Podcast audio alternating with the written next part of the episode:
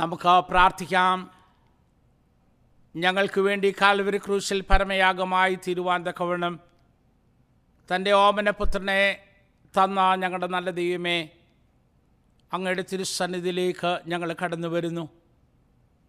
അങ്ങയുടെ സന്നിധിയിലിരുന്ന് അവിടുത്തെ വചനം ധ്യാനിപ്പാനും അത് ഞങ്ങളുടെ ജീവിതത്തിൽ അനുഗ്രഹമായി തീരുവാനും സഹായിക്കണമേ. ദൈവത്തിൻ്റെ പരിശുദ്ധാത്മാവേ, അങ്ങ് ഞങ്ങളോട് സംവാദിച്ചു കൊള്ളണമേ. ഞങ്ങൾ കേൾക്കുന്ന വചനം ഞങ്ങളുടെ ഹൃദയത്തിന് അനുഗ്രഹമാക്കണമേ.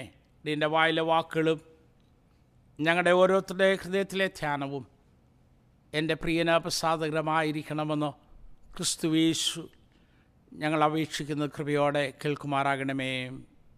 ആമേൻ. കർത്താവിൻ്റെ പുനർനാമത്തിന് നന്ദിയോടെ നന്ദിയോടെ സ്തോത്രം ചെയ്യുന്നു.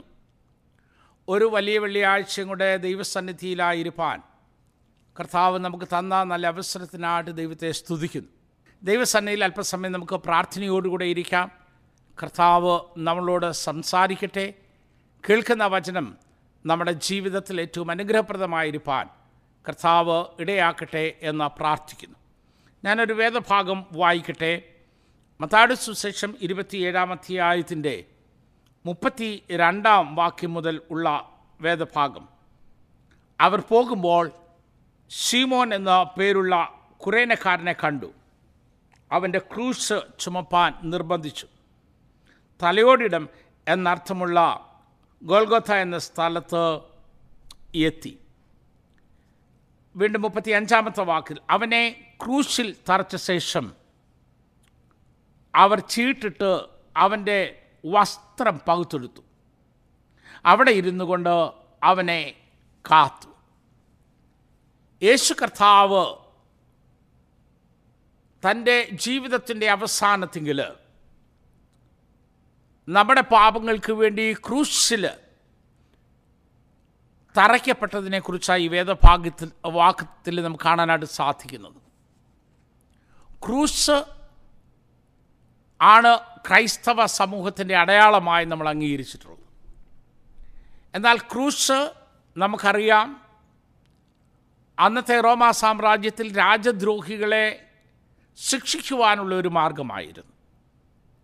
തടിക്കുരിശിൽ അവരെ ആണിയിൽ അറച്ചു തൂകി അവിടെ കിടന്നുകൊണ്ട് ഇഞ്ചിഞ്ചായി ദിവസങ്ങളെടുത്ത് അവരുടെ ജീവൻ നഷ്ടപ്പെട്ട് അങ്ങനെ രാജ്യദ്രോഹികളായ കൊടും പാതകരെ പാപികളെ ശിക്ഷിക്കുന്ന ഒരു മാർഗമായിരുന്നു ക്രൂശ് എന്ന് നമുക്ക് മനസ്സിലാക്കാൻ സാധിക്കുന്നുണ്ട്. എന്നാൽ യേശുക്രിസ്തു ക്രൂശിൽ കയറി കഴിഞ്ഞപ്പോൾ ക്രൂശിൻ്റെ അർത്ഥം പൂർണ്ണമായിട്ട് മാറുകയാണ്. ക്രൂശ് പ്രത്യാശയുടെ അടയാളമായി, ക്രൂശ് രക്ഷയുടെ അടയാളമായി, ക്രൂശ് വിശ്വാസത്തിൻ്റെ അടയാളമായി ലോകത്തെമ്പാടുമുള്ള ക്രൈസ്തവ സമൂഹത്തിന് അഭിമാനത്തിൻ്റെ അടയാളമായി മാറുന്നത് നമുക്ക് കാണാനായിട്ട് സാധിക്കുന്നത്. സാധാരണ സി എസ് ഐയുടെ ക്രമപ്രകാരം ഏഴ് മൊഴികളെക്കുറിച്ചുള്ള ധ്യാനമാണ് നമ്മൾ ധ്യാനിക്കാറുള്ളത്.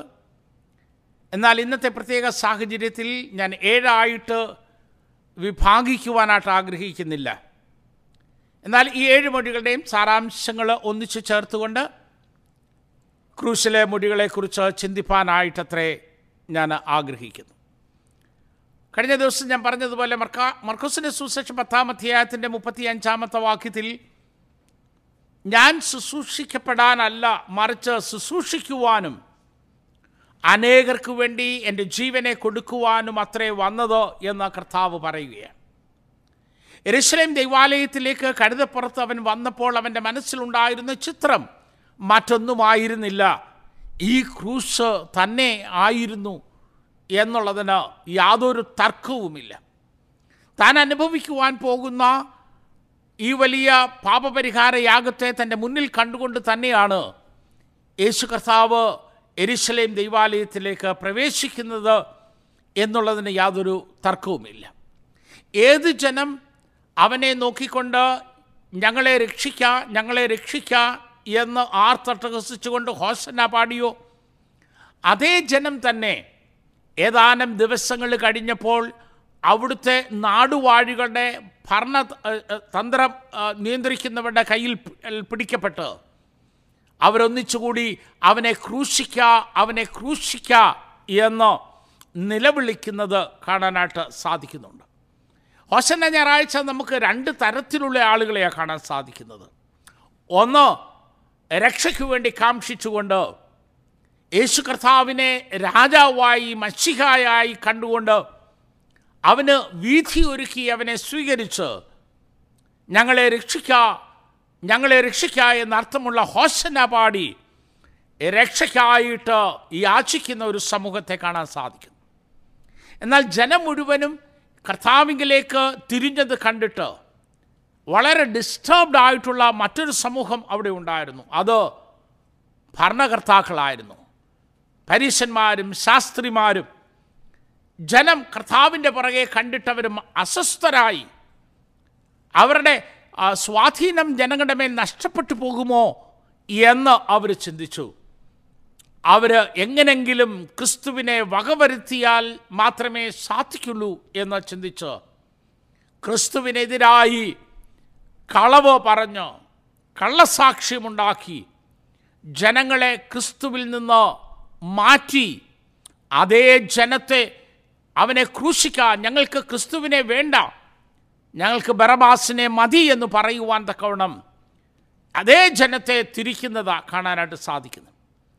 ഈ ഒരു വലിയ സംഘട്ടനമാണ് ഈ ഒരാഴ്ചവട്ടത്തെ പശ്ചാത്തലമെന്ന് പറയുന്നത്.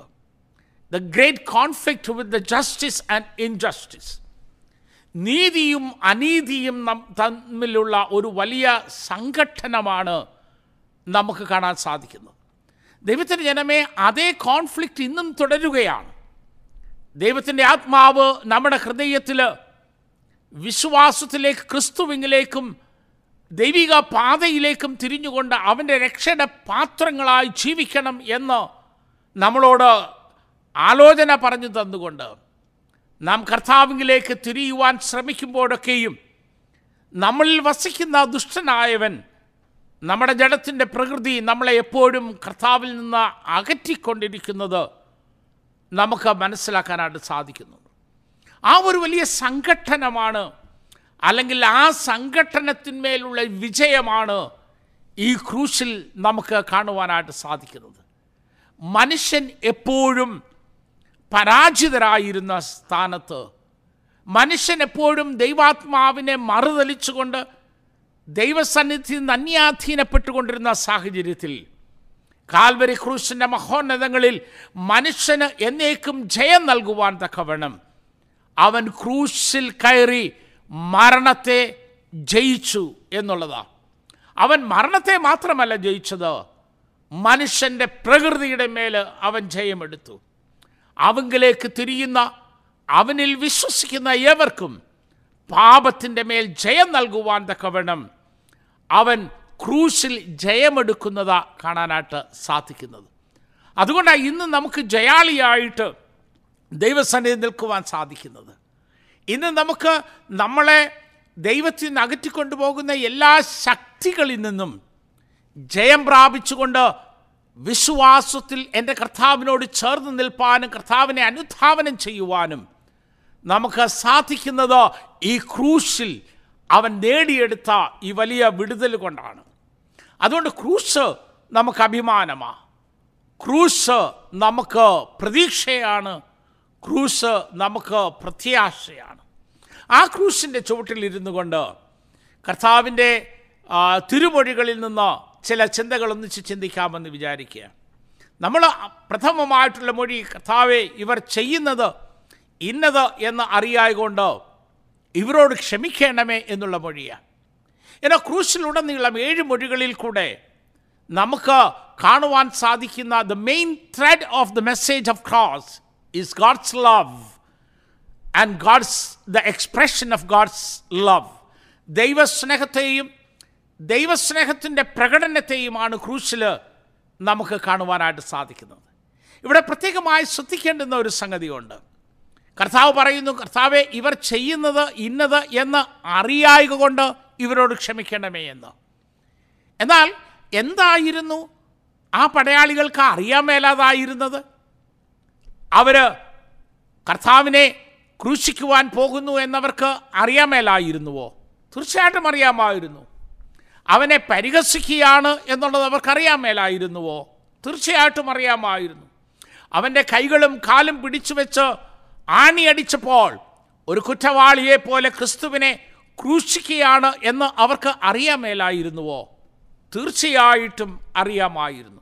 പിന്നെ എന്താണ് അവർക്ക് അറിയാമേല ആയിരുന്നത്? കർത്താവ് എന്തുകൊണ്ടാണ് കർത്താവ് ഇവർ ചെയ്യുന്നത് ഇന്നത് എന്ന് അറിയായക കൊണ്ട് എന്ന് പറയുവാൻ കാരണമായി തീർന്നത്?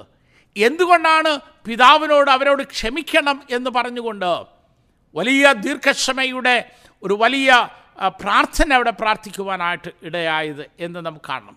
പലപ്പോഴും ഈ പടയാളികളെയും റോമാ സാമ്രാജ്യത്തിലുള്ളവരെയും നാം ക്രിസ്തുവിൻ്റെ ശത്രുക്കളായി കാണുക സാധാരണമാണ്.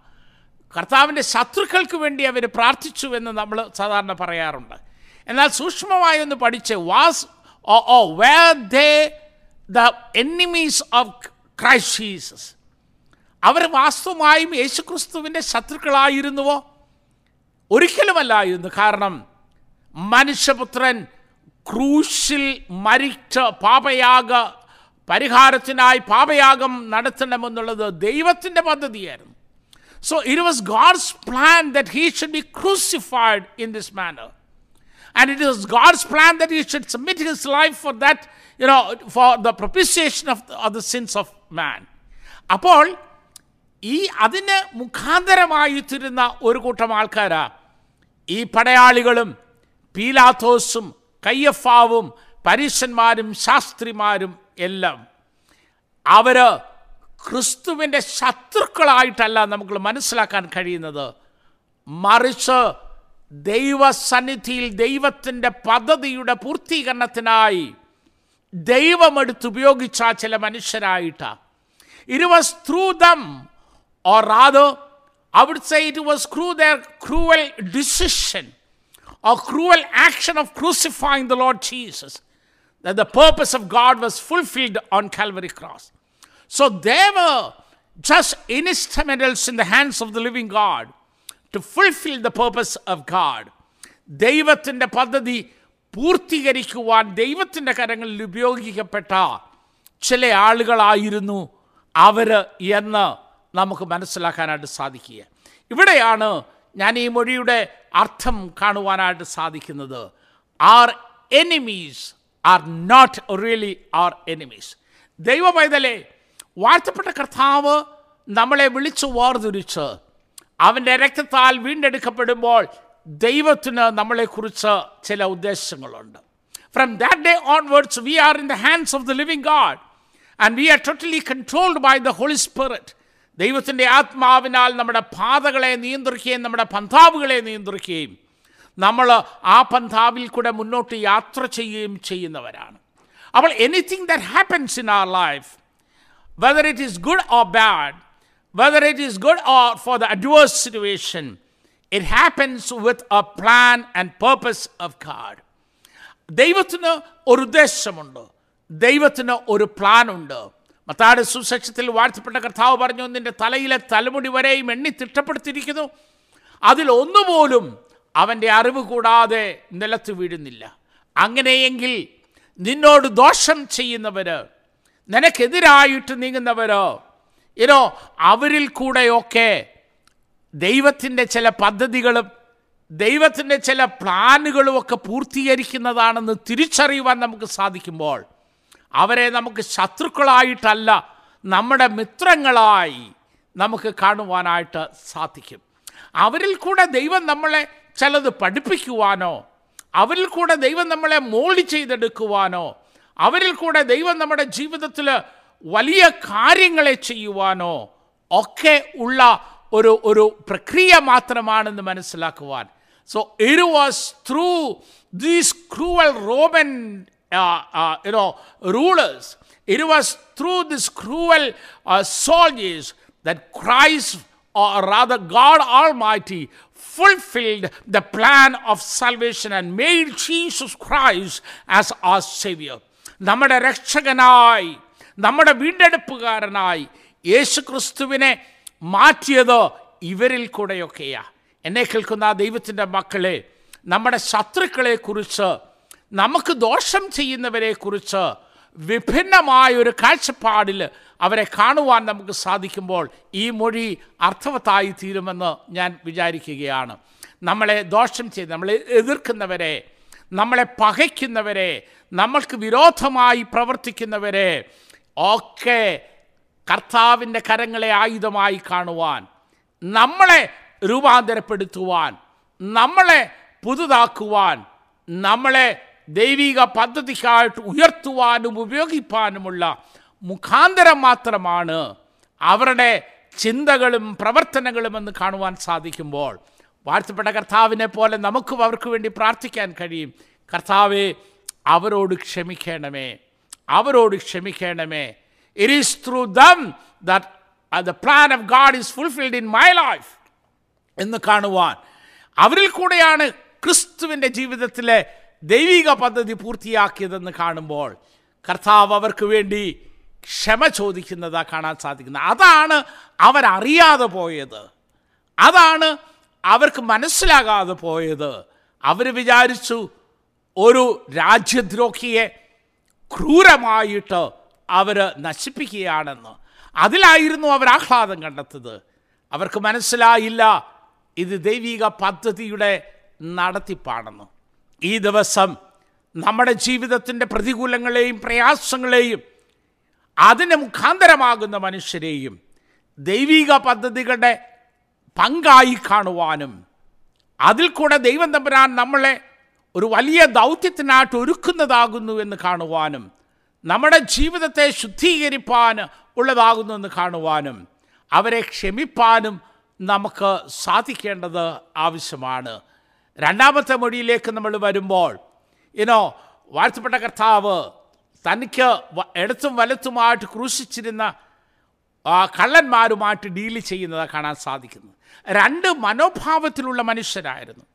ഒരുവൻ വളരെ ഇനോ ആ ഒരു സാഹചര്യത്തിലും ഇനോ കർത്താവിൻ്റെ ദിവ്യത്വത്തെ ചോദ്യം ചെയ്തുകൊണ്ട്, നീ ദൈവപുത്രനാണെങ്കിൽ ക്രൂശിൽ നിന്നിറങ്ങി വാ, ഞങ്ങളെ രക്ഷിക്കുക എന്ന് പറഞ്ഞുകൊണ്ട് വെല്ലുവിളിക്കുക.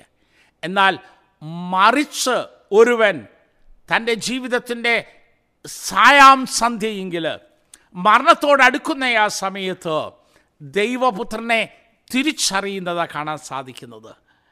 അവൻ അവിടെ കിടന്നുകൊണ്ട് പറഞ്ഞു, നിസ്സ സ്വർഗരാജ്യം പ്രാപിക്കും നീ നീ പറുദീസയിൽ അവനോട് പറയുന്നത് നമുക്ക് കാണാൻ സാധിക്കുന്നു. ഏനോ ലൂക്കോസിൻ്റെ സുവിശേഷം ഇരുപത്തി മൂന്നാം അധ്യായത്തിൻ്റെ നാൽപ്പത്തി മൂന്നാമത്തെ വാക്യത്തിൽ നമുക്കിപ്രകാരമാണ് വായിക്കാനായിട്ട് സാധിക്കുന്നത്. ഏനോ അവന് രാജ്യത്വം പ്രാപിച്ചു വരുമ്പോൾ എന്നെയും കൂടെ ഓർക്കണമേ എന്ന് പ്രാർത്ഥിക്കുന്നത് കാണാൻ സാധിക്കുന്നു. ഈ രാജ്യത്വം പ്രാപിച്ചു വരുമ്പോൾ എന്നെ ഓർത്തുകൊള്ളണമേ. യേശുവിനോട്, ഇന്ന് നീ എന്നോടുകൂടെ പർദീസയിൽ ഇരിക്കും എന്ന് പറയുക.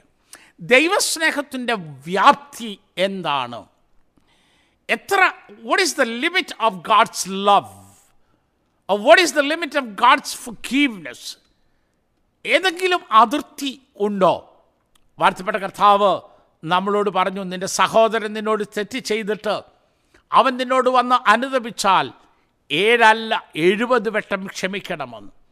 It is an a boundless love that flows from the Calvary cross even to this man at the last moment of his life. അവൻ്റെ ജീവിതത്തിൻ്റെ അവസാന നിമിഷത്തിൽ അവൻ്റെ തെറ്റുകളെ മനസ്സിലാക്കിക്കൊണ്ട്, ഞാൻ നമ്മുടെ തെറ്റുകൾ എൻ്റെ തെറ്റിൽ വേണ്ടിയാണ്, അതിൻ്റെ മുമ്പുള്ള വാക്യങ്ങൾ നമ്മൾ വായിച്ചാൽ അവന് മനസ്സിലാകും. അവനെ വ്യക്തമായിട്ട് പറയുന്നുണ്ട്, നാം ശിക്ഷ അനുഭവിക്കുന്നത് നമ്മുടെ തെറ്റുകളുടെ ഏനോ കാരണമായിട്ടാണ്. പക്ഷേ ഈ മനുഷ്യൻ അവൻ അപ്രകാരം എന്തെങ്കിലും തെറ്റ് ചെയ്തിട്ടല്ല അവൻ ശിക്ഷ അനുഭവിക്കുന്നത്. ആ നിമിഷത്തിൽ അവൻ്റെ അനുതാപത്തെ അംഗീകരിച്ചുകൊണ്ട് അവനോട് ക്ഷമിപ്പാനും ദൈവരാജ്യത്തിൻ്റെ അവകാശം അവന് കൊടുപ്പാനെന്ന കവണം അവനിലേക്ക് ദൈവസ്നേഹം ഒഴുകിയെത്തുന്നത് കാണാനായിട്ട് സാധിക്കുന്നത്. എന്നെ കേൾക്കുന്ന ദൈവത്തിൻ്റെ മക്കളെ, നാം ജീവിക്കുന്നത് കൃപായുഗത്തിലാണ്. കൃപായുഗത്തിൽ നാം ആയിരിക്കുമ്പോൾ ഇനോ നമുക്ക് വേണ്ടിയുള്ള ദൈവത്തിൻ്റെ കൃപയുടെ വ്യാപ്തി നമുക്ക് അളക്കുവാൻ കഴിയുന്നതല്ല. അവൻ്റെ സ്നേഹത്തിൻ്റെ വ്യാപ്തി നമുക്ക് അളക്കുവാൻ കഴിയുന്നതല്ല. അതുകൊണ്ടല്ലേ യെശയ്യാവിൽ പറഞ്ഞത്, നിൻ്റെ പാപം എത്ര കടിച്ചുവപ്പായിരുന്നാലും അത് ഹിമം പോലെ വെളുപ്പിച്ചു തരാം, രക്താംബരം പോലെ ചുമന്നതായിരുന്നാലും പഞ്ഞി പോലെയാക്കി തരാമെന്ന് കർത്താവ് പറയുന്നത് ഈ മനുഷ്യൻ്റെ പാപം അവനോട് കണക്കിടാതെ വണ്ണം, അവനോട് ക്ഷമിപ്പാൻ തക്കവണ്ണം ദൈവസ്നേഹം ഒഴുകുന്നതത്രേ നമുക്ക് കാണുവാൻ സാധിക്കുന്നത്. റോമർക്കെഴുതിയ ലേഖനം അഞ്ചാം അധ്യായം നമ്മൾ പഠിക്കുമ്പോൾ അവിടെ നമുക്ക് വായിക്കുവാൻ കഴിയുന്നൊരു വാക്യമുണ്ട്. നാം പാപികളായിരിക്കുമ്പോൾ തന്നെ നമുക്ക് വേണ്ടി അവൻ മരിക്കയാൽ നമ്മോടുള്ള പിതാവിൻ്റെ സ്നേഹത്തെ അവൻ പ്രദർശിപ്പിച്ചിരിക്കുന്നു എന്ന.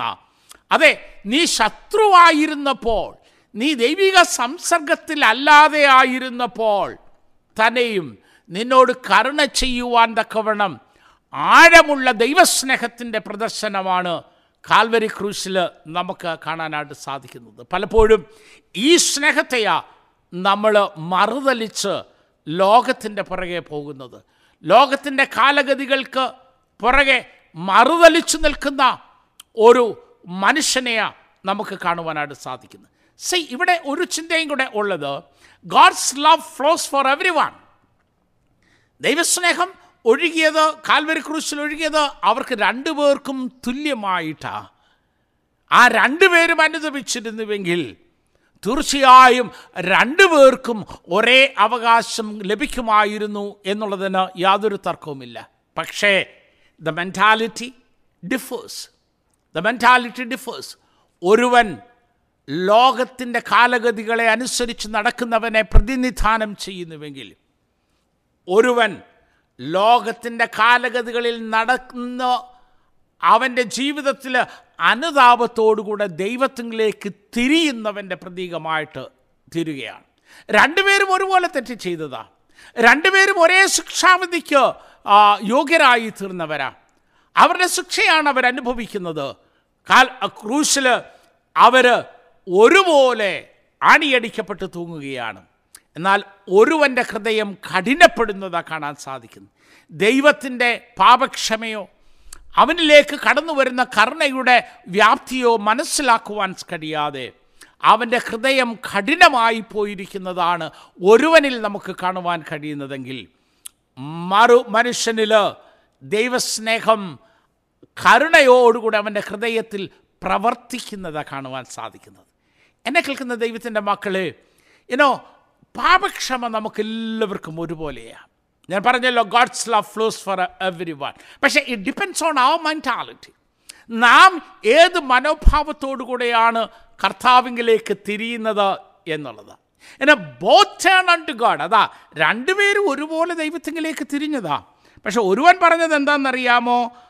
ഒരുവൻ പറഞ്ഞു, നീ ക്രിസ്തുവല്ലയോ, നിന്നെ തന്നെ ഞങ്ങളെ രക്ഷിക്കുക എന്ന് പറഞ്ഞുകൊണ്ട് ഒരു പരിഹാസ രൂപത്തിൽ he approach to the to the to the Xavier with that sarcastic with that sarcastic mind.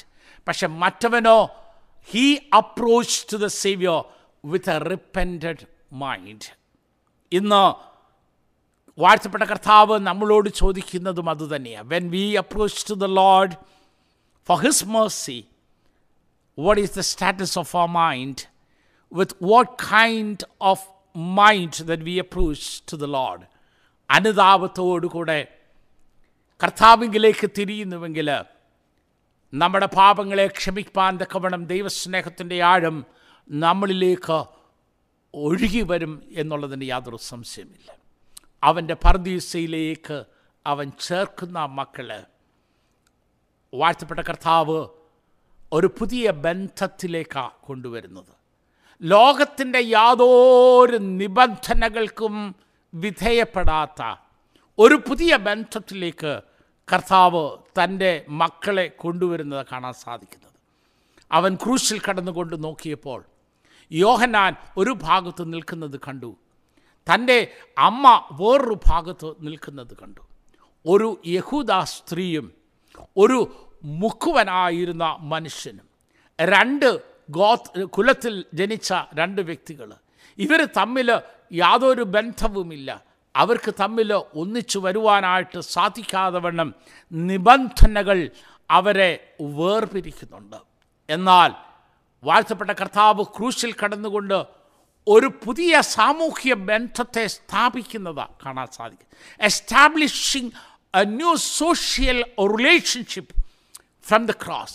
അവിടെയും നമുക്ക് കാണാൻ സാധിക്കുന്നത് ദൈവത്തിൻ്റെ കരുതലിനെയല്ലേ, അവിടെയും നമുക്ക് കാണുവാൻ സാധിക്കുന്നത് ദൈവത്തിൻ്റെ അളവറ്റ കൃപ അല്ലേ. മറിയെ നോക്കിക്കൊണ്ട് പറഞ്ഞു, ഇതാ യോഹന്നാനെ ഇന്നു മുതൽ നീ മകനായി സ്വീകരിക്കണം. അവൻ്റെ കുലമോ അവൻ്റെ ജാതിയോ അവൻ്റെ യാതൊന്നും നോക്കേണ്ടതില്ല, എന്നിൽ അവനെ മകനായി സ്വീകരിപ്പാൻ. അതുപോലെ തന്നെ യോഹന്നാനോടും പറഞ്ഞു, യോഹന്നാനെ ഇതാ നിൻ്റെ അമ്മ. ലോകത്തെമ്പാടുമുള്ള മാനവരാശിയെ ഒരൊറ്റ ചരടിൽ കോർത്തിണക്കിക്കൊണ്ട് സഹോദരി സഹോദരന്മാരെന്നുള്ളൊരു പുതിയ ക്രിസ്തീയ വ്യവസ്ഥതയെ സ്ഥാപിക്കുന്നതാണ് ക്രൂശിൽ നമുക്ക് കാണുവാനായിട്ട് സാധിക്കുന്നത്. കുലമോ ജാതിയോ ഭാഷയോ വർഗമോ മാനുഷികമായ പരിഗണനയുടെ അല്ലെ വേർതിരിവിൻ്റെ യാതൊരു പരിഗണനയും കൂടാതെ യേശുക്രിസ്തുവിൽ എല്ലാവരെയും ഒന്നായി കാണുവാനായിട്ട്, യേശുക്രിസ്തുവിൽ എല്ലാം ഒന്നായിത്തീരുന്ന ആ വലിയ അനുഭവത്തിലേക്ക് വാഴ്ത്തപ്പെട്ട കർത്താവ് അവരെ ചേർക്കുന്നതാണ് കാണുവാനായിട്ട് സാധിക്കുന്നത്. ഇത് ദൈവസ്നേഹമല്ലെങ്കിൽ മറ്റെന്താണ്? ഇത് ദൈവസ്നേഹത്തിൻ്റെ വലിയൊരു വായ്പല്ലെങ്കിൽ മറ്റെന്താണ്? Another expression of God's love. അതാണ് നമുക്ക് കാണാൻ സാധിക്കുന്നത്. ഇന്ന് നാം ക്രൂസിനെക്കുറിച്ച് ധ്യാനിക്കുമ്പോൾ, ഇന്ന് നാം കാൽവറിയിലെ പരമയാഗത്തെക്കുറിച്ച് ധ്യാനിക്കുമ്പോൾ ഈ ഒരു വലിയ അനുഭവത്തിലേക്ക് നമ്മുടെ ബന്ധങ്ങൾ ഉയരുവാൻ കഴിഞ്ഞിട്ടുണ്ടോ എന്നൊന്ന് ചിന്തിക്കുന്നത് നല്ലതാണെന്ന് ഞാൻ വിചാരിക്കുകയാണ്. മനുഷ്യന് മാനുഷികമായ പരിഗണനകൾക്കും അതിർവരമ്പുകൾക്കും അപ്പുറമായി മനുഷ്യനെ ക്രിസ്തുവിൽ ഒന്നായി ചേർക്കുന്ന ദൈവത്തിൻ്റെ വ്യവസ്ഥിതിയിലേക്ക് നാം മാറേണ്ടതായിട്ട് ഉണ്ട്. ഈ മൂന്ന് മൊഴികൾ കഴിയുമ്പോൾ വാഴ്ത്തപ്പെട്ട കർത്താവ് തൻ്റെ രക്ഷണ്യ പൂർത്തീകരണത്തിലേക്ക് കടന്നു വരികയാണ് ചെയ്യുന്നത്. നാലാമതായിട്ട് അവൻ ക്രൂശിൽ കടന്നുകൊണ്ട് പറഞ്ഞത് അത് ആണ് നമുക്ക് കാണാനായിട്ട് സാധിക്കുന്നുണ്ട്. നാലാമതായിട്ട് അവൻ പറയുന്നു, എൻ്റെ ദൈവമേ എൻ്റെ ദൈവമേ നീ എന്നെ കൈവിട്ടത് എന്ത് എന്ന്. എന്നോ അവൻ്റെ സമയമായി. ക്രൂശിൽ അവൻ ചെയ്യേണ്ടുന്ന ഇതൊക്കെ ചെയ്തു. തൻ്റെ സ്നേഹിതന്മാരെ, ഞാൻ അങ്ങനെ തന്നെ പറയട്ടെ, തൻ്റെ തനിക്കെതിരായി നിന്നവരെ തൻ്റെ സ്നേഹിതന്മാരായി ദൈവത്തിൻ്റെ കരങ്ങളിൽ ആയുധങ്ങളായി കണ്ടുകൊണ്ട് അവരോട് ക്ഷമിപ്പാനും, തൻ്റെ അടുക്കിലേക്ക് വന്നവനെ അവൻ്റെ ജീ അവൻ്റെ മനോഭാവത്തിന് അംഗീകാരം കൊടുത്തുകൊണ്ട് അവനെ രക്ഷിപ്പാനും, മനുഷ്യജീവിതത്തിന് പുതിയ അർത്ഥം കൊടുക്കു കൊടുത്തുകൊണ്ട് അവനിതാ തൻ്റെ രക്ഷണ്യ പ്രവർത്തനത്തിൻ്റെ പൂർത്തീകരണത്തിലേക്ക് കടന്നു ചെല്ലുകയാണ്. അവനൊരു മനുഷ്യനായി തീർന്നു. ഫിലിപ്പ് ലേഖനം രണ്ടാം അധ്യായത്തിൽ പറയുന്നത് പോലെ സ്വർഗത്തിൻ്റെ മഹത്വം മുറുകെ പിടിക്കാതെ അവൻ തന്നെത്താൻ താഴ്ത്തി, ഹി എംപ്റ്റീഡ് ഹിംസെൽഫ്, ശൂന്യവൽക്കരിച്ചുകൊണ്ട് ഒരു മനുഷ്യനായി മനുഷ്യരൂപമെടുത്തുകൊണ്ട് കാൽവറി ക്രൂശിൽ കിടക്കുകയാണ്. എൻ്റെ ദൈവമേ എൻ്റെ ദൈവമേ നീ എന്നെ കൈവിട്ടത് എന്ത് എന്ന് വാവിട്ട് നിലവിളിക്കുന്ന, നിൻ്റെയും എൻ്റെയും പാപങ്ങളെ ക്രൂശിലെടുത്തുകൊണ്ട്. നമ്മളവിടെ വായിക്കുന്നുണ്ട്, ആറാം മണി മുതൽ ഒമ്പതാം മണി വരെ നേരം വരെ ഭൂമിയിലെങ്ങും അന്ധകാരം പടന്നു എന്ന് നമ്മൾ വായിക്കുന്നുണ്ട്. കർത്താവ് ക്രൂശിൽ കിടന്നുകൊണ്ട് മനുഷ്യപാപത്തെ തന്നിലേക്ക് ചേർക്കുന്ന സമയം, മനുഷ്യൻ്റെ പാപങ്ങളെ വഹിച്ചുകൊണ്ട് പാപപരിഹാരമായി ലോകത്തിൻ്റെ പാപത്തെ ചുമക്കുന്ന കുഞ്ഞാടായി തീർന്ന സമയം.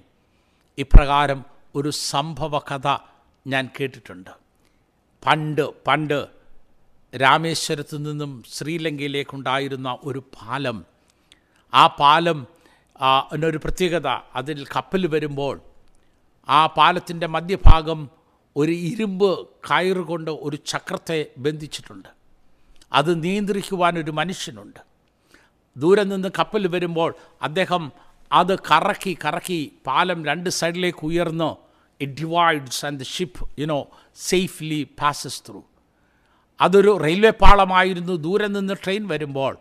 അതുപോലെ ആ മനുഷ്യൻ കറക്കി വീണ്ടും ആ പാളം താഴ്ത്തിക്കൊണ്ടുവരും. താഴ്ത്തിക്കൊണ്ടുവന്ന് സുഗമമായിട്ട് ട്രെയിന് അതിൽ കൂടെ കടന്നു പോകും. ഒരു ദിവസം രാവിലെ ചന്നം പിന്നെ മഴ പെയ്യുന്ന സമയം, ദൂരെ നിന്ന് ട്രെയിൻ ചൂളം വിളിച്ച് കരുന്ന് കണ്ടിട്ട് ഈ മനുഷ്യൻ ഓടി വന്ന് ചക്രം കറക്കുവാനായിട്ട് തുടങ്ങി. ഭാരിച്ച ഇരുമ്പ് കയറുകൊണ്ട് ദണ്ടുകൊണ്ട് ബന്ധിച്ചിരിക്കുന്ന ആ ചക്രം കറക്കി കറക്കി പാലം സാവധാനം കൊണ്ടുവരികയാണ്. എന്നാൽ തൻ്റെ അടുക്കൽ തൻ്റെ ഏകജാതനായ പുത്രന് ഈ പ്രവർത്തനം കണ്ടുകൊണ്ട് നിൽപ്പുണ്ടായിരുന്നു. മഴ പെയ്യുന്ന ദിവസമായിരുന്നു. അപ്പൻ്റെ അടുക്കലേക്ക് ഓടി വന്ന ഈ കൊച്ചു പയ്യന് കാല് തെറ്റി ഈ ഇരുമ്പ് കയറിൻ്റെ ഇടയ്ക്ക് ഈ ചക്രത്തിൻ്റെ അകത്തേക്കാണ് വീണത്. ഒരു നിമിഷം ഈ പിതാവിൻ്റെ ഹൃദയം ഒന്നും പിടഞ്ഞു. എന്തു ചെയ്യണം? ചക്രം കറ തിരിച്ചു കറക്കിയാൽ പാലം ഉയരും. ദൂരെ നിന്ന് വരുന്ന ട്രെയിന് ആയിരക്കണക്കിന് ആളുകളുമായിട്ട് ആ കടലിൽ പതിച്ച് അവർ മതിക്കും. കറക്കിയാലോ ഈ ചക്രത്തിൻ്റെ ഇടയിൽ കിടക്കുന്ന തൻ്റെ ഓമന മകൻ, അവൻ്റെ എല്ലുകൾ ഒടിഞ്ഞ് രക്തം ചുറ്റി മരിക്കും. എന്തു ചെയ്യണമെന്നറിയാതെ ഒരു നിമിഷം പകച്ചു പോയ ആ പിതാവ് അടുത്ത നിമിഷം കണ്ണുകളെ മുറുക്കി അടച്ച് രണ്ട് കൈയുമെടുത്ത് ചക്രം കറക്കുവാനായിട്ട് തുടങ്ങി. തൻ്റെ കൊച്ചു പയ്യന്, തൻ്റെ ഏക മകൻ, എല്ലുകൾ ഒടിഞ്ഞ് മാംസം പൊട്ടി രക്തം ചീറ്റി തൻ്റെ ശരീരത്തിൽ വന്ന് പതിക്കുന്നത് ആ പിതാവിന് മനസ്സിലായി. ആ പിതാവിൻ്റെ ഹൃദയം പിടയാൻ തുടങ്ങി. പക്ഷേ ദൂരെ നിന്ന് കടന്നു വരുന്ന ട്രെയിനിലുള്ള ആയിരങ്ങളുടെ രക്ഷയെ തൻ്റെ മനസ്സിൽ കണ്ടപ്പോൾ ഒട്ടും ഒട്ടും ഇനോ അധൈര്യപ്പെടാതെ അദ്ദേഹം ചക്രം കറക്കിക്കൊണ്ടേയിരുന്നു. ആ ചക്രം കറക്കി പാലം താണു വന്നു. ട്രെയിൻ സുഗമമായിട്ട് കടന്നുപോയി. ട്രെയിൻ അക്കരയ്ക്ക് എത്തിക്കഴിഞ്ഞപ്പോൾ ഈ ചക്രത്തിൻ്റെ ഇടയിൽ ഞെരുങ്ങി അമർന്നു കിടക്കുന്ന ആ മകൻ്റെ തകർന്നടിഞ്ഞ ശരീരത്തെ നോക്കിക്കൊണ്ട് ആ മകൻ പർ ആ അപ്പൻ ഇപ്രകാരം പറഞ്ഞു: മോനെ, നിന്നെ എനിക്ക് ബലിയാക്കേണ്ടി വന്നു. ആയിരങ്ങളുടെ രക്ഷയ്ക്ക് വേണ്ടി, ആ ട്രെയിനിലുണ്ടായിരുന്ന ആയിരങ്ങളുടെ രക്ഷയ്ക്ക് വേണ്ടി എനിക്ക് നിന്നെ ബലിയാക്കേണ്ടി വന്നു എന്ന് പറഞ്ഞു. എന്നെ കേൾക്കുന്ന ദൈവത്തിൻ്റെ മക്കളെ, കാൽവരിയുടെ മഹോന്നതങ്ങളിലേക്കൊന്ന് നോക്കിക്കാട്ടെ. അവൻ്റെ തലയിൽ മുൾക്കിരീടം മാഞ്ഞടിച്ച് അതിൻ്റെ മുറികളിൽ കൂടെ രക്തമൊഴുകുന്നുണ്ട്. അവൻ്റെ മുഖത്ത് കാർക്കിച്ച് തുപ്പി യെരൂശലേം യഹൂദന്മാരുടെ രാജാവേ ജയ ജയ എന്ന് പറഞ്ഞുകൊണ്ട് ആർത്ത് അട്ടഹസിച്ച് പരി പരിഹസിച്ച ആ വലിയ തുപ്പലിൻ്റെ ദുർഗന്ധം വമിക്കുന്നുണ്ട്. അവൻ്റെ പുറത്ത് ചാട്ടവാറിൻ്റെ അടിയേറ്റ് മാംസം പറഞ്ഞു തൂങ്ങി രക്തം വമിക്കുന്നുണ്ട്. അവൻ്റെ ഇരു കൈകളിലും ആണികൾ അടിച്ച് കയറ്റി, അവൻ്റെ കാലിൽ ആണികൾ അടിച്ച് മൂന്നാണികളിൽ അവൻ തൂങ്ങുകയാണ്.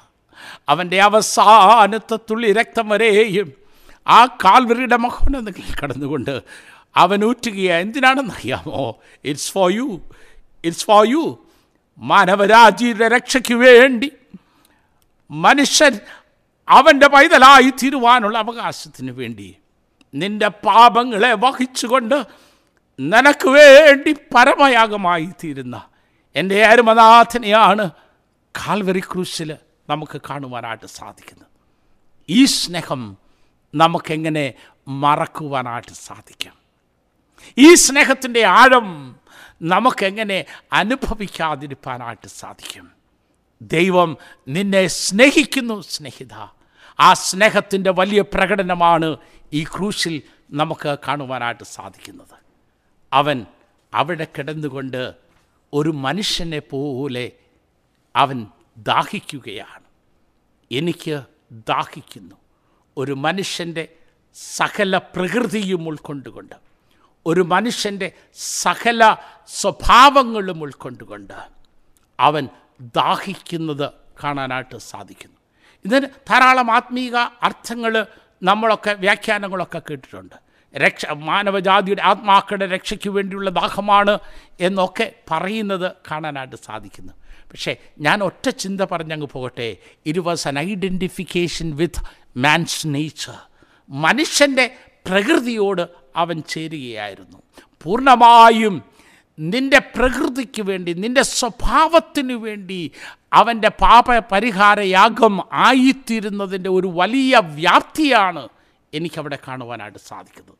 ഞാൻ പലരുമായിട്ട് സംസാരിക്കുമ്പോൾ ചില ആളുകൾ എന്നോട് പറയുന്നത് ഞാൻ കേട്ടിട്ടുണ്ട്, യുനോ അച്ഛാ അതെൻ്റെ എൻ്റെ ഒരു സ്വഭാവമായിപ്പോയി, അതെൻ്റെ ഇറ്റ് ദാറ്റ്സ് മൈ നേച്ചർ. ഞാൻ മറ്റൊരു ദൂതിലും അത് പറഞ്ഞതാ, ദാറ്റ്സ് മൈ നേച്ചർ, അതെൻ്റെ ഒരു ഒരു രീതിയായിപ്പോയി, എനിക്കതെങ്ങനെ വെച്ചാൽ മാറ്റാൻ പറ്റുന്നേ. നമ്മൾ ചിലർ പറയാറുണ്ടല്ലോ, ജാത്യാഗുണം തൂത്താ മാറത്തില്ല, അതൊക്കെ അവൻ്റെ കുടുംബമഹിമയാ എന്നൊക്കെ പറയാറുണ്ടല്ലോ.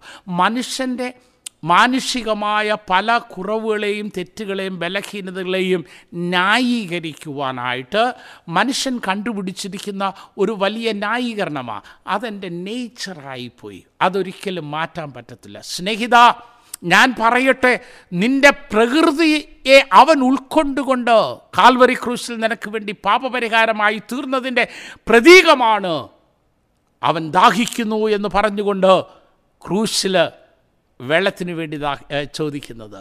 പ്രിയമുള്ള ദൈവത്തിൻ്റെ മക്കളെ, നിൻ്റെ സ്വഭാവത്തിനുള്ള രൂപീ രൂപാന്തരം അവനിലാണ് ഉള്ളത്. നിൻ്റെ പ്രകൃതിയാൽ നിനക്ക് മാറ്റുവാൻ കഴിയാത്തതിനെ മാറ്റുവാൻ കഴിയുന്നത് അവനിലാണ്. കാരണം അവൻ നിൻ്റെ സ്വഭാവങ്ങളെയും രൂപാന്തരപ്പെടുത്തുവാൻ മരിച്ചവന്. നിൻ്റെ നേച്ചറേയും നിൻ്റെ പ്രകൃതിയെയും അവൻ മാറ്റുവാൻ മതിയായവനായിട്ട് മരിച്ചത്. സമയക്കുറവുള്ളതുകൊണ്ട് ഞാനത് കൂടുതൽ അതിൻ്റെ ആത്മീക അർത്ഥത്തിലേക്ക് കയറുന്നില്ല. നമ്മൾ ധാരാളം അതിനെക്കുറിച്ച് കേട്ടിട്ടുണ്ട് എന്ന് നമുക്കറിയാം. അവൻ എനിക്ക് വേണ്ടിയും എൻ്റെ സ്വഭാവങ്ങൾക്ക് വേണ്ടിയും മരിച്ചവനാ. ഞാൻ പുലിയെപ്പോലെ ആയിരുന്നാൽ എന്നെ എലിയെപ്പോലെ ആക്കി മാറ്റുവാൻ കഴിവുള്ളവനാണ് എൻ്റെ കർത്താവ്. ലോകത്തിലെ ക്രൈസ്തവ ചരിത്രത്തിലേക്ക് നമ്മൾ നോക്കിയാൽ, മാനവ ചരിത്രത്തിലേക്ക് നമ്മൾ നോക്കിയാൽ, ലോകത്തിൽ ഉഗ്രന്മാരായിരുന്ന അനേകരെ ദൈവസന്നിധിയിൽ വിനയത്തോടുകൂടെ ആക്കി കർത്താവിൻ്റെ സുവിശേഷത്തിൻ്റെ വാഹകരായി മാറ്റുവാൻ ഈ കർത്താവിന് സാധിച്ചുവെങ്കിൽ, നിൻ്റെ ജീവിതത്തിലും രൂപാന്തരമുണ്ടാക്കുവാൻ, മാറ്റങ്ങളുണ്ടാക്കുവാൻ, നിനക്ക് കഴിയാത്തതിനെ മാറ്റുവാനായിട്ട് അവൻ നിൻ്റെ പ്രകൃതിയെ ക്രൂശിൽ വഹിക്കുന്നതാണ്. He just just you know died for even for your nature. അതുകൊണ്ട് എൻ്റെ പൂർണ്ണമായിട്ട് മാറ്റുവാൻ കഴിയുള്ള a complete transformation of my human nature, അതിനാ കാൽവറി ക്രൂശിൽ നമുക്ക് കാണാനായിട്ട് സാധിക്കുന്നത്. അതെ, അവൻ പൂർത്തീകരിച്ചു, അവൻ പൂർത്തീകരിച്ചു താൻ ചെയ്യേണ്ടുന്നതെല്ലാം. മനുഷ്യൻ്റെ പാപത്തിനു വേണ്ടി അവൻ പാപപരിഹാരയാഗമായി തീർന്നു. മനുഷ്യൻ്റെ സ്വഭാവം അവൻ ക്രൂശിൽ ഏറ്റെടുത്തു ഏറ്റെടുത്തു അവൻ്റെ സ്വഭാവം മനുഷ്യരിലേക്ക് കൊടുക്കുവാൻ, മാനുഷികമായതിനെ മാറ്റി ദൈവികമായതിനെ മനുഷ്യരിലേക്ക് പകർന്നു കൊടുക്കുവാൻ, മാനുഷികമായതിനെ ക്രൂശിൽ അവൻ ഏറ്റെടുക്കുക. എസക്കിയേലിൻ്റെ പുസ്തകത്തിൽ മുപ്പത്താറാം അധ്യായത്തിൽ പറയുന്നത് അതല്ലേ, ഞാൻ അവൻ്റെ മേലൊരു നിർമ്മല ജലം തളിക്കും, കല്ലായുള്ള അവൻ്റെ ഹൃദയത്തെ മാറ്റി മാംസളമായൊരു ഹൃദയത്തെ ഞാൻ അവന് കൊടുക്കും, ഞാൻ അവനെ അവൻ്റെ ഉള്ളിൽ എൻ്റെ ആത്മാവിനെ ആക്കും എന്ന് പറയുകയാണ്. ഇന്ന് എന്നെ കേൾക്കുന്ന ദൈവത്തിൻ്റെ പൈതലെ, നിൻ്റെ കല്ലായുള്ള ഹൃദയത്തെ മാറ്റുവാൻ, നിൻ്റെ മേൽ നിർമ്മല ജലം തളിച്ച് ദൈവാത്മാവിനെ നിനക്ക് തരുവാൻ തക്കവണ്ണം നിൻ്റെ പ്രകൃതിയെ അവൻ ക്രൂശിൽ വഹിക്കുന്നതാണ് കാണാൻ സാധിക്കുന്നത്. അത് കഴിഞ്ഞവൻ പൂർത്തീകരിക്കുക, പൂർത്തീകരിച്ചു, സകലവും നിവർത്തിയായി. ഏത് സാധ്യത്തിനായിട്ട് ഭൂമിയിലേക്ക് വന്നോ അത് പൂർത്തീകരിച്ച്, എല്ലാം അവൻ ചെയ്യേണ്ടുന്ന ദൗത്യങ്ങൾ മുഴുവനും തീർത്ത് അവൻ്റെ ആത്മാവിനെ പിതാവിൻ്റെ അടുക്കിലേക്ക് മടക്കി ഏൽപ്പിക്കുന്നത്. എന്നെ കേൾക്കുന്ന ദൈവത്തിൻ്റെ മക്കളെ, it was God's love flowing down through. ദൈവസ്നേഹമാണ് ഒഴുകിക്കൊണ്ടിരുന്നത്. ഈ ദൈവസ്നേഹം നമ്മളോട് പറയുന്ന ദൂത്, the cross, the message of the cross ഒന്നു മാത്രമേ ഉള്ളൂ, you can be transformed, you can be transformed in spite of what you are today. നീ ഇന്ന് എന്തായിരിക്കുന്നുവോ എന്നൊരു വിഷയമല്ല. നീ എന്തായിരുന്നാലും നിനക്കൊരു രൂപാന്തരം സാധ്യമാണ്. നീ കാൽവരി ക്രൂശിൽ കിടക്കുന്ന കള്ളനെ പോലെ ആയിരുന്നാലും അനുതാപത്തോടെ അവങ്കിലേക്ക് തിരിയുന്നെങ്കിൽ രൂപാന്തരം ആവശ്യമാണ്, സാധ്യമാണ്. അവൻ നിൻ്റെ പാപങ്ങൾക്ക് വേണ്ടി മരിച്ചവനാ. നിൻ്റെ രക്ഷയെ അവൻ കാൽവരി ക്രൂശിൽ പൂർത്തീകരിച്ചു കൊണ്ടാ സകലവും നിവർത്തിയായി ടെറ്റലസ്റ്റായി എന്ന് പറഞ്ഞുകൊണ്ട് തൻ്റെ ആത്മാവിൻ്റെ കർത്താവിൻ്റെ അടുക്കിലേക്ക് ഏൽപ്പിക്കുന്നത്. ഇവിടെ there are two choices before you. ഒന്ന് ഒരു കള്ളൻ്റെ മനോഭാവം, മറ്റേത് മറ്റേ കള്ളൻ്റെ മനോഭാവം. ഇടത്തോ വലത്തോ എന്ന് വേദപുസ്തകം വളരെ ഒന്നും പറയുന്നില്ല. അതുകൊണ്ട് ഞാൻ അങ്ങനെ പറയട്ടെ, ഏത് മനോഭാവത്തോടാ ഇന്ന് നീ ദൈവസന്നിധിയിലിരിക്കുന്നത്? നിൻ്റെ ഹൃദയത്തെ കഠിനമാക്കിക്കൊണ്ട് ദൈവിക രക്ഷയുടെ പന്ഥാവിനെ മനസ്സിലാക്കുവാൻ കഴിയാതെ നിന്നിലേക്ക് ഒഴുകുന്ന പാപക്ഷമയുടെ ദൈവസ്നേഹത്തിൻ്റെ അളവിനെ മനസ്സിലാക്കുവാൻ കഴിയാതെ നിൻ്റെ ഹൃദയത്തെ കഠിനമാക്കിക്കൊണ്ടാണ് ഇന്ന് ദൈവസന്നിധിയിൽ നീ ആയിരിക്കുന്നെങ്കിൽ സ്നേഹിത, the invitation is even extend to you. സമയം അതിക്രമിച്ചിട്ടില്ല. നീ കൃപായുഗത്തിലാണ് ജീവിക്കുന്നത്.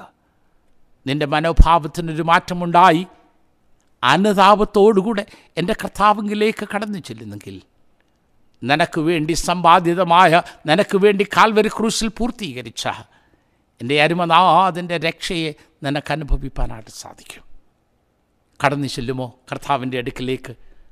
ഒരു പുതിയ അനുഭവത്തിലേക്ക് പ്രവേശിപ്പാൻ, ഒരു പുതിയ രൂപാന്തരത്തിലേക്ക് പ്രവേശിപ്പാൻ ദൈവത്തിൻ്റെ പരിശുദ്ധാത്മാവ് നമ്മളെ സഹായിക്കട്ടെ. തലയിള വണക്കാം, പ്രാർത്ഥിക്കാം. കർത്താവേ, സ്വർഗീയ പിതാവേ, ഈ നല്ല സമയത്തിനായിട്ട് ദൈവത്തിന് സ്തോത്രം ചെയ്യുന്നു.